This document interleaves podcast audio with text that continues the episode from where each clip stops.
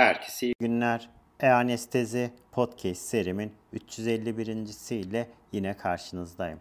Bugün preop değerlendirmeye devam ediyoruz. Hazırsanız haydi başlayalım.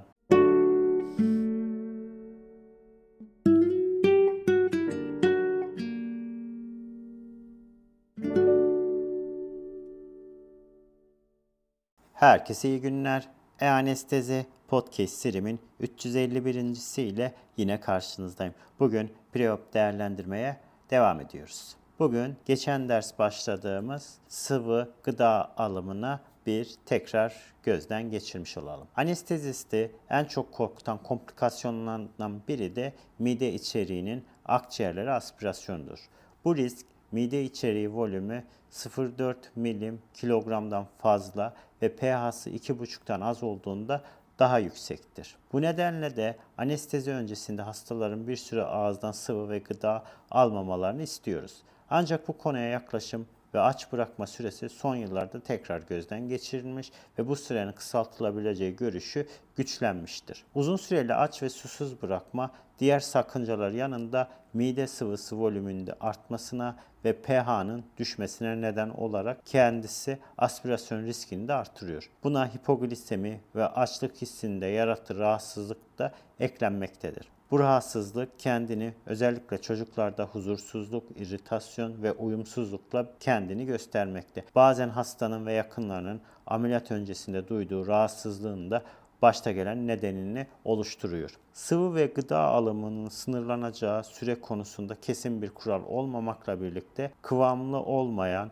alkol ve şeker içermeyen berrak sıvılar sonrası 2 saat, yeni doğan ve bebeklerde emzirme sonrası 4 saat, mama ve katı gıda sonrası 6 saat, yetişkinlerde hafif yiyeceklerden sonra 6 saat, yağlı ve kızarmış yiyecekler için ise bu 8 saat süreye olarak karşımıza çıkıyor. Bu şekilde az ve susuz kalma süresinin kısalması hipoglisemi ve dehidratasyon riskini olmaksızın hastanın daha rahat ve uyumlu olmasını sağlamasının yanında ameliyat listelerindeki sıraya ve bu sıradaki değişikliklere uyumu da bir dereceye kadar kolaylaştırmaktadır. İlk sırada ameliyat edilecek hastalara sabah erkenden, öğleden sonra ameliyat olacaklara da sabah sıvı verilebilir.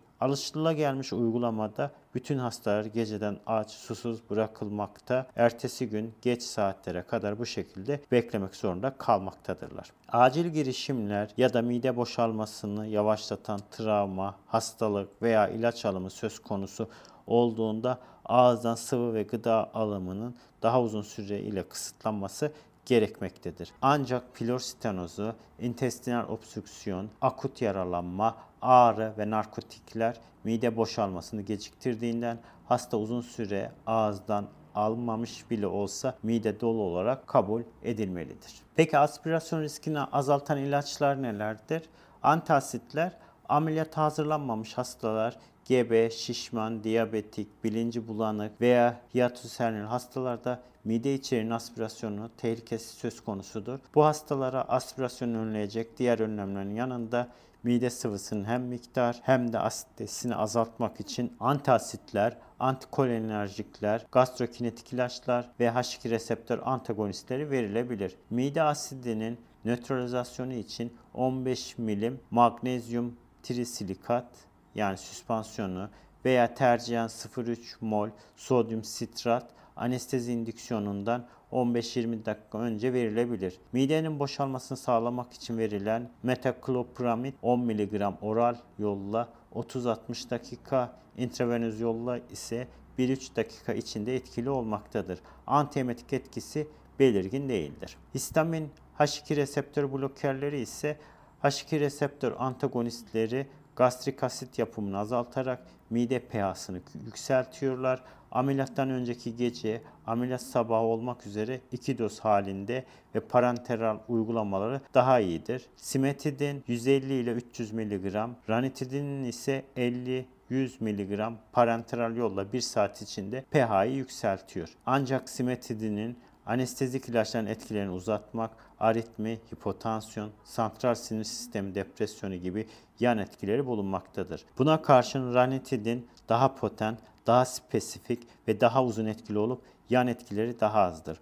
Oral yolla simetidin 200 ila 400 mg, ranitidin 100 ila 200 mg veriliyor. Evet, preoperatif aç bırakmanın amacı mide volümünü ve asiteyi azaltmaktır dedik. Bu şekilde entübasyon ve ekstübasyon sırasında olabilecek kusma ve aspirasyon önlenmeye çalışıyoruz. Kusma ve aspirasyon gebe, yaşlı ve obez hastalarda daha sık gözüküyor. Uzun yıllardır operasyon gecesi saat 22'den sonra aç bırakma klasikleşmesine rağmen pek çok klinisyen preop birkaç saat önce kısıtlı berrak sıvı alımına artık izin veriyoruz. Tespit edilmiş ki preoperatif açlık süresi çok uzun olur ise anksiyete, ağrı, hipoglisemi gibi sorunlara neden oluyor. Berrak sıvılar yani bu su, çay, kahve, soda, meyve suyu erişkinlerde ameliyattan 2 ile 4 saat öncesinde miktar olarak da 2 milim kilogram olacak şekilde. Çocuklarda bu süre 2 saattir. Anne sütünün ise